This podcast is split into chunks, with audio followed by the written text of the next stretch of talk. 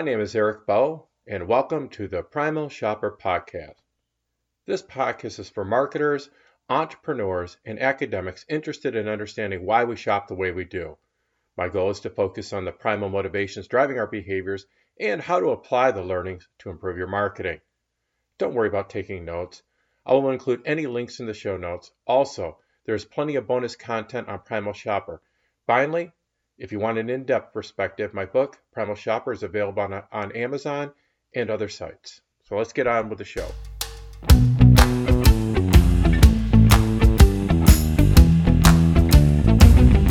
This is the second of four episodes I am doing in conjunction with the release of my book, Primal Shopper. In the previous episode, I talked about the discovery I had with others to find the shopper DNA or primal motivations within all of us I like to refer to that more as the what. Today, this episode, it's more about the why. Why do we actually shop the way we do? In the last episode, I talked about the four primal DNA strands brand, wallet, time. But each one of those has dimensions to them. And the output of writing this book, researching, interviewing, and everything else led to 18 shopping principles that cover not only those three DNA strands, but also social. So today I'd like to just touch on some of the insights around that, a few stories of how some of these insights or shopper principles came to be, and then finally, some insights that didn't make the book.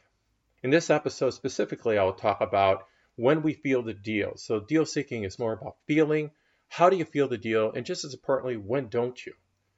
I'll talk about when life causes brand amnesia, further for the love of brick and mortar, which is more about the staying power of retail as opposed to the imminent demise that is constantly predicted in the press. And finally, I'll wrap up this episode talking about a topic I, I refer to as Beware of the Brand Governor, which I get into social and its impact on the shopper DNA.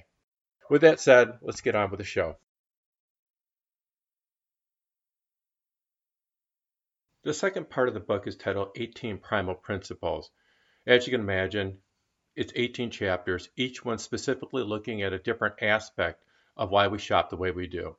There's several chapters about brand, chapters about wallet, time, and also chapters about social. So, in this episode, what I wanted to do today is sort of cover four of those different topics. But let me first begin by just reading the intro to this um, second section of the book.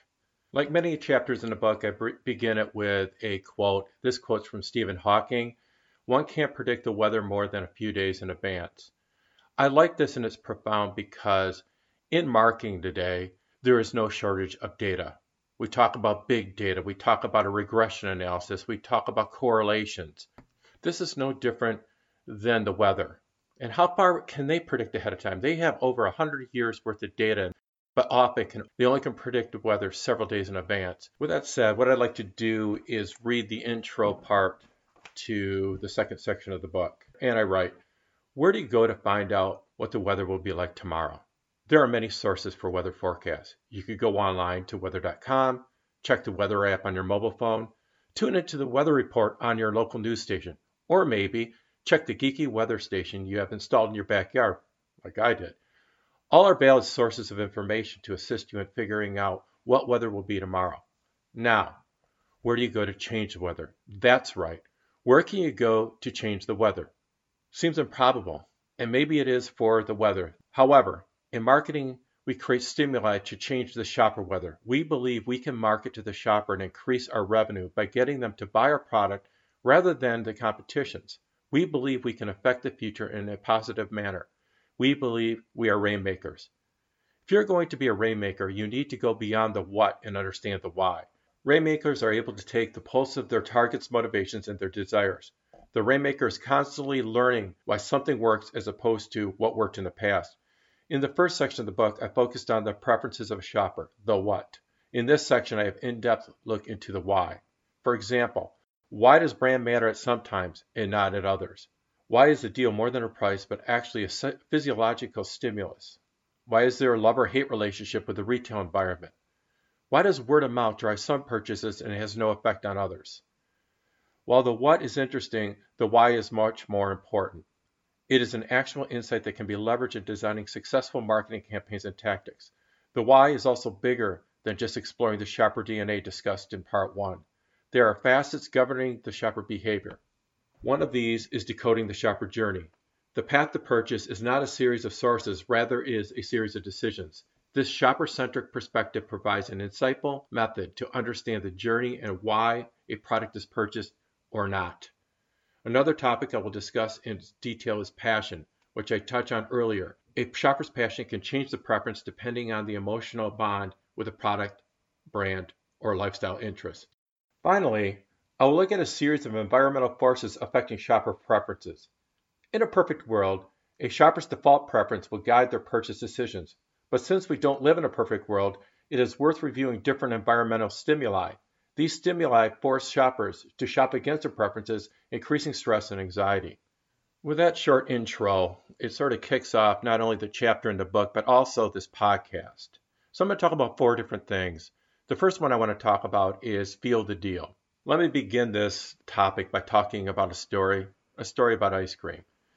Now, when you look at a deal, deals come in many ways. And I thought ice cream is a great example because a lot of people get ice cream and they understand usually the pricing behind it, especially if you grocery shop on a regular basis. So if I told you I got ice cream for a dollar, what would you think? Would you think that's a great deal or would you think I bought some crappy ice cream that was full of air? Probably the latter more than the former because usually you don't buy you know, a 1.5 quart or whatever the standard size of ice cream is for $1. Typically, it costs a lot more than that. However, what if I told you I bought Breyers Moose Tracks for a dollar? You'd probably say, hey, that's a great deal. How did you do it? And you'd be very interested in understanding, did you use coupons? Was there a deal at Kroger or Meijer or somewhere around you? And you start getting into that deal seeking mentality of how did you do that? And that's an important part of this. I know it's just a simple story about ice cream, but it sort of illustrates how the deal works. And there's two key components of it. The first one is perceived quality, the second is expected price. So let's start with perceived quality. Back to our ice cream. Ice cream perceived quality has different layers to it. Some of it's just generic, like the product, in this case, ice cream. Some of it is an elaboration or the type, for example, Moose Tracks or cookies and cream. And then a third layer on it is the type of brand where you can have Breyers, Turkey Hill, Ben & Jerry's. Each one in your mind has a different level of quality, especially if you eat ice cream on a regular basis. Now, let's flip to the other side and the expected price. With price, there's different dynamics going on. And price, first of all, is not the deal. Price is what you actually pay. The deal is a function of several dynamics that affect the price probably one of the most obvious one is, is it on sale or do you have a coupon? But it goes beyond that because for me to understand whether you got a deal or not, I'd have to have a price in mind. Now, if you're listening to the ice cream story and you never buy ice cream, and I told you you got it for a dollar, you don't know if that's a good deal or not because you never buy it. However, if you're used to spending or buying ice cream, you usually spend on Breyers, let's say about $5, you see it as a good deal for that reason. And that idea of do you remember gets into the different ways in which people recognize prices. The first one is memory. If you buy a product enough, typically you remember what the price is. The classic example I use on a regular basis is gas. And I often ask people, you know, what is the price of gallon right now? And in the Detroit area, it's roughly about 2.69 a gallon. I remember that because I saw it on the way home. Now, the interesting thing about memory is it often affects your energy or angst based on did you fuel or not. So, for example, if I wake up, go out, and realize it's now $3 a gallon, I would have been ticked off because I should have fueled yesterday. However, if I go out there and I find out it's 220 a gallon, it's sort of like I go, I should have waited. So often the idea of memory will play on your emotions especially if you have a register price or memorable price in mind relative to that purchase. Now, we don't buy a lot of products on a regular basis. So the other way to recognize prices is through the experience of shopping for something. An example of this is through a study I did with garage door openers. With garage door openers, you buy them roughly once to every 12 to 15 years, assuming you're a homeowner. So when you go to buy it, you know, you might have a price in mind, but often you're going, I don't know, maybe it's $125. So you go out and start looking. and you realize that maybe you find some for $100, you find some for $175, and then you find others that are $250 and $300. Again, I'm referring to garage door openers you install versus having somebody install for you. Now, you start to wonder, I, really want to not spend, I really don't want to spend a lot of money here, but why is 125 and one is 250? So what happens is you start looking into the different brands, the different functions. Again, garage door opener is your product. The types could be the different drives. You know, you have chain drive versus belt drive. You have different functions, like some are wireless, some are Bluetooth. Different things happen there. So you, you start to understand the difference between a $125 one and a 251. You start to get to know the players too. You have Genie out there, was probably the most well known, but you have Chamberlain, you have Craftsman, you have Liftmaster. All of these are out there, and you probably don't even know these brands unless you looked up in your garage and looked at your garage door opener before you went off and bought. And this sort of gets into the dynamics of really what should I end up paying? If you're in the market long enough, and a lot of people aren't because usually usually they just want to replace their garage door opener, you sort of get the price sensitivity. So you may realize, hey, the Chamberlain at Lowe's is about 210 bucks, but then you go online on Amazon, you realize you can get the same model for $160. Hey, I'm getting a deal now. But that deal you wouldn't have recognized from the beginning. It took a while within your shopper journey to develop the price knowledge, the price memory for you to recognize a deal. So these are the two different types of ways people look at what the expected price should be, either through memory or it's actually through the experience of shopping itself. In the end, what happens is you're looking at the overall perceived quality and the expected price. The combination of these two dictate whether you got a deal or not, not only for yourself, but actually perceived by others too. So if you're going to go bragging, I got a $250 Chamberlain garage door opener, and somebody may look at you and go, well, I got mine for 180 you really didn't get a great deal. And actually, it could be quite deflating. Anyway, one of my looking at this whole idea of field feel the deal, one of my favorite single store retail strategies is what TJ Maxx does, and Marshalls does something similar too. And what they do is on their tags for their products, they will show you the original price that you can compare at other stores, and then they show the TJ Maxx price. This works very well because many of the items they're selling at TJ Maxx, you may not know what the typical price would be for the product. So what TJ Maxx does very well is they say, look, you don't have to look. We'll do the deal seeking for you. Here's what you usually will pay at other stores. Here's what you pay at TJ Maxx. Look, it's a deal. One last part about feeling the deal is that often if you really feel you got a great deal, you'll share it. An example of this is fuel perks. And I don't care if you're looking at Kroger, Winn-Dixie. If you feel you've got a great deal, you're likely to share it if you were to look on Twitter and look for either fuel perks or fuel rewards, what you're going to find is that this iconic photo of the pump showing the price per gallon that the person paid. And many times it is a dollar or more less than what people may be paying currently for gas. So that sort of concludes Feel the Deal. The next one I want to talk about, the next topic, is the life stage eraser.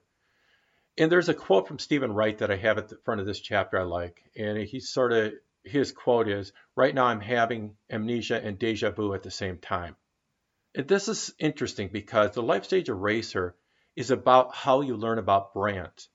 It is hard for us to assess when we first saw a brand, when we first bought a brand, uh, we are loyal to some brands and not to other, unless something stark happens into your life. And something stark happened in my life. It's about a trip I had to Sweden and a flippant volcano that sort of stopped all air traffic for about a week. You remember back in, I think it was about 2010, if my memory serves me right, I was in Sweden for the relaunch of Saab, so I was in Trollhättan. And the whole week was going fine, stuff like that. And I was scheduled to leave, and somebody came into the room and said, Hey, all flights are canceled because of an ice or Icelandic volcano. At first, I thought this was a joke. Are you kidding me? We're not flying because of some volcano a thousand miles away? Well, it turns out it wasn't just Sweden. It's pretty much all Northern Europe air travel was grounded for about a week. At first, you figured, oh, this will be a day or two and you'll be out of there. But after a couple days, it felt like Groundhog Day. You know, the movie with Bill Murray. I was waking up every day and it seemed like the same thing. I was waking up in a room in Sweden surrounded by IKEA. It was just bizarre.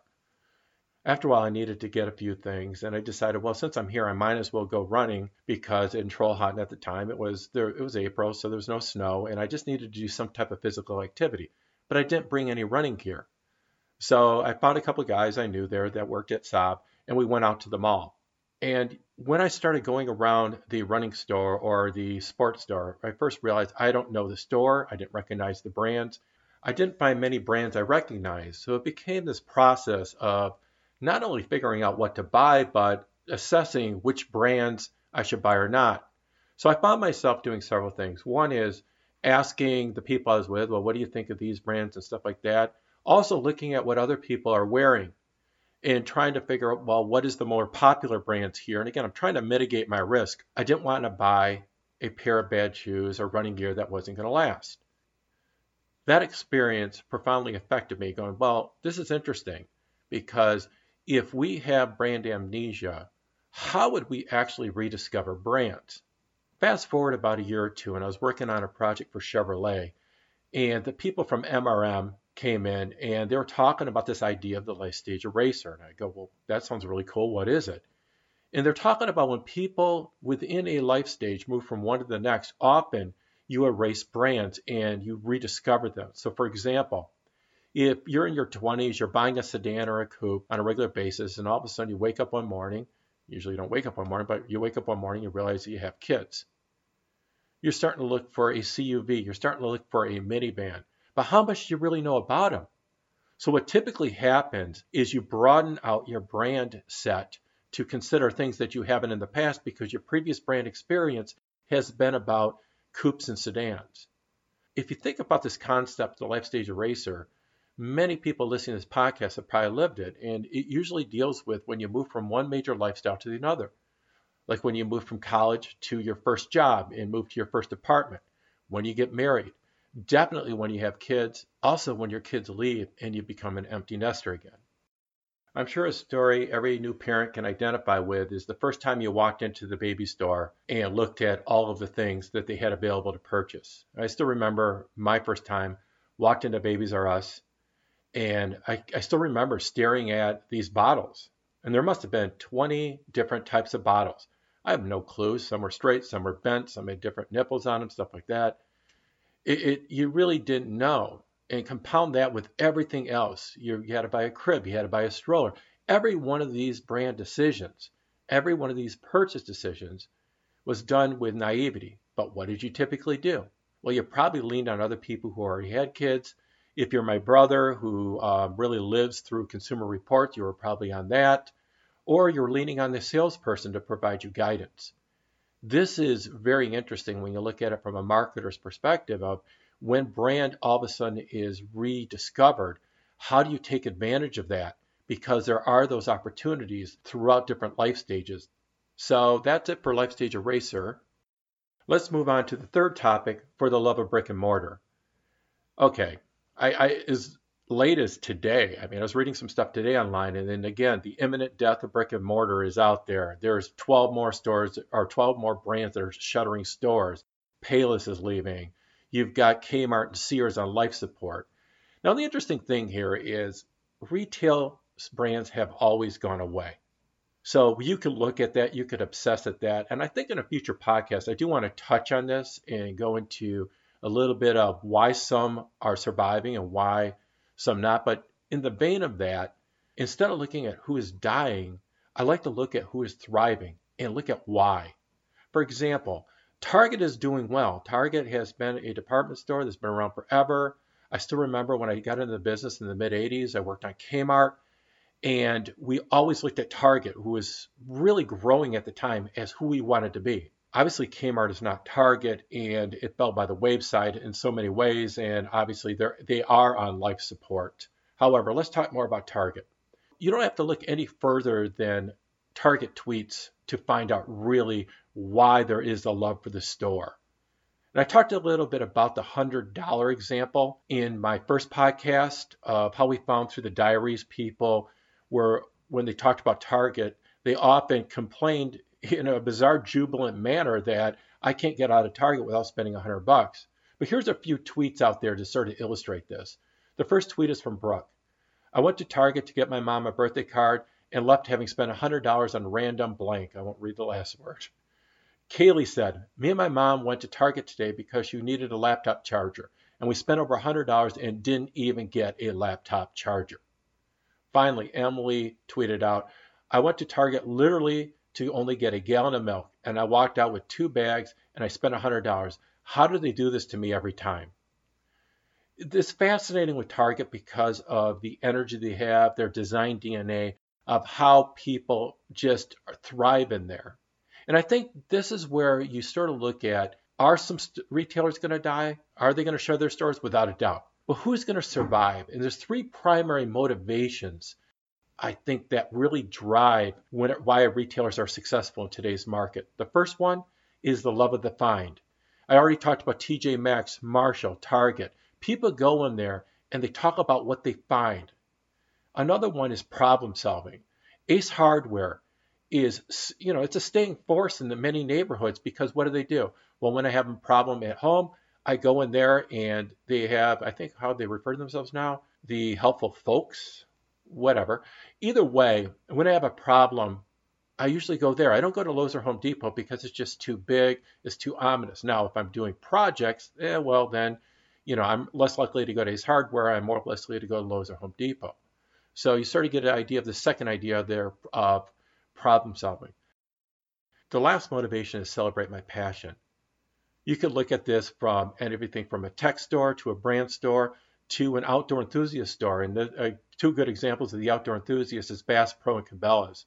In Michigan, for the longest time, there was only one Cabela's, and people made a pilgrimage pilgrimage to there on a regular basis because it celebrated their passion. They wanted to go. They shared a lot when they got back, which then prompted more people to go and be a part of the Cabela's experience.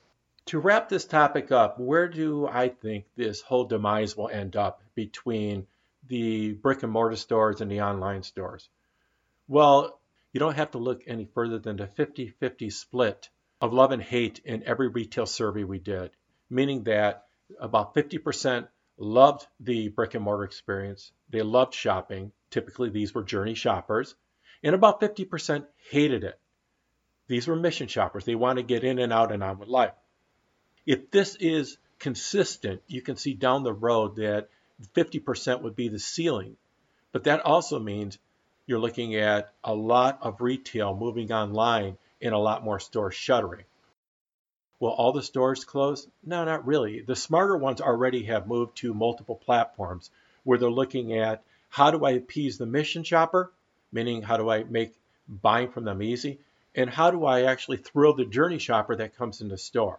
So you're going to get things like delivery, pickup, and then still your in-store experience. The brands that actually can do all three of these have the best chance to succeed. This is why it's no wonder Amazon is looking for how do I create a brick and mortar presence? Well, they bought Whole Foods. They're looking at Amazon Go because they realize there isn't just one type of shopper out there. Not everybody's just going to do e-commerce and pickup. There is still merit with having a brick and mortar store. The question is, though, how many stores can actually survive? So that sort of wraps up for the love of brick and mortar. The last topic I want to talk about is the beware of the brand governor idea. And this is really talks about social. To kick this off, let me tell you a story about Ford when I was there in about 2008. And there's this classic graph they had that was floating around Ford at the time. And I don't remember the exact numbers, but I can directionally tell you what it did. What it was was a Venn diagram. And in the Venn diagram, they had a bubble for people who shopped only domestic, a bubble who people who for people who only shopped imports, and then the cross section was for people who bought both. Roughly about the mid 90s, over 50% were just shopping domestic exclusively, 30% were both, and about 20% were shopping imports exclusively. Fast forward to the mid 2000s, roughly about 2005 or so, and it, it flipped. It totally inverted, where only about 30% were shopping domestic only. About another 20% were shopping both, and 50% were shopping import only. And again, these are directional numbers, but you get the idea. Talking to the strategist at Ford at the time, he felt that it'd be good 10 to 20 years before the domestics could get back to where they were in the mid 1990s. The reasoning behind this was that imports at the time were the socially accepted purchase. Domestics were not. So if you looked at uh, some Ford research, for example, and let's say specifically in the smile states of California, the southern states, and the east, what would occur is somebody may buy a Ford Fusion. It'd be in their driveway, let's say in Sacramento. Neighbor would go, Hey, you bought a Ford. Why did you buy a Ford? Why did you buy an import? The number one response was, I got a great deal. And this really is not what you want as a brand, that you're a you're a deal brand or a concession purchase. So a lot of thought was being put around how do we resurrect Ford? How do we do that? And then the Great Recession hit, and something wonderful happened for Ford, believe it or not. They didn't take the money. They did not take the government money. At the time, we were tracking social, and it was declining for Ford. The minute they didn't take the money, the curve switched, it started going up. The trajectory changed. Also, the sentiment became changed. It wasn't overnight, it took some time. But Ford built on that. After not taking the money, they did things like the Fiesta movement.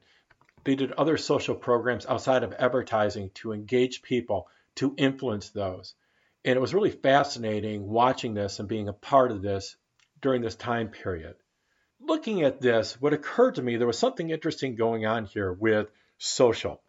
And I developed an idea called the social triangle on how social truly affects us within our social circle. Most brands have one, and typically you'll have this social triangle if you're a considered brand because there's more social impact on the purchase process. There's three types of influencers in our social circle. So, you know, think about this as I go through this. The first one is customers we know. These are people who have bought the product and often we'll ask them, well, what do you think of it? What are your likes and dislikes and stuff like that? The second influencer is experts we trust. I have in my social circle, I have people who are tech enthusiasts, I have people who are automotive enthusiasts, I have people who are foodies, who, when I usually am looking to buy a product, I may lean into them for their advice because they live that passion, they live that category, and they can offer me great advice. The third influencer is the brand governor. And be very afraid of the brand governor because this person has no experience. This person typically is not knowledgeable, but they have an overt opinion that will often dictate people's purchases. So, for example, back to automotive a little bit. I was talking to this woman about her purchase, and it was sort of the inversion of that whole diagram I told you up front. So she lived in Detroit and she really wanted to buy an import, but she also knew her dad worked for the UAW. So she had a choice. She could buy the import, and every time she saw her father, she would actually get grief from him, or she could avoid the grief and just buy a domestic vehicle. She chose to buy a domestic vehicle. And this is where is this example sort of like the brand governor is that adversary out there that has nothing to stand on. And I found this this brand governor exists obviously in automotive, but in many major purchases like travel, like um, tech, people have biases, and many times those biases have nothing to do with expertise or experience. So, just to bring this concept to life, let me wrap this up by just sort of going through this. I want you to think about the following questions within your social circle. Is Trader Joe's or Whole Foods more acceptable than Walmart or Dollar General? Is a trip to Las Vegas more acceptable than one to Branson, Missouri? Is it more acceptable to purchase Toyota, Nissan, or Chevy? Is buying shoes from Zappos, DSW, or Shoe Carnival more acceptable? Or is the store irrelevant and a shoe brand like Anne Klein or Nine West more important? This sort of gives you an idea of if you look at different brands within a category, which ones do you feel that you want to buy? And by the way, and this is really interesting, which ones do you feel if you bought, you would get grief from your social circle? Well, that wraps up the highlights from the second part of the book. I have two more episodes after this. The next one is called Don't Paddle Upstream, and I really take a look at the whys in particular and how some cur- how current marketing tactics work or don't work based on these primal motivations we have. Also, in the last episode, I'll be looking at how to activate these ideas and some methods, some approaches that will help you to bring these ideas to life to improve your marketing. That wraps up this episode. First of all, thanks for listening. If you enjoyed this podcast, I encourage you to subscribe to future podcasts on primalshopper.com or subscribe on your favorite podcast service like iTunes, Anchor, or Google. Also, if you're looking to apply Primal Shopper to your marketing, you can connect with me on LinkedIn and I'd be happy to answer any questions you may have. Well, that's it for now. Until next time, this is Eric Bowe on the Primal Shopper Podcast.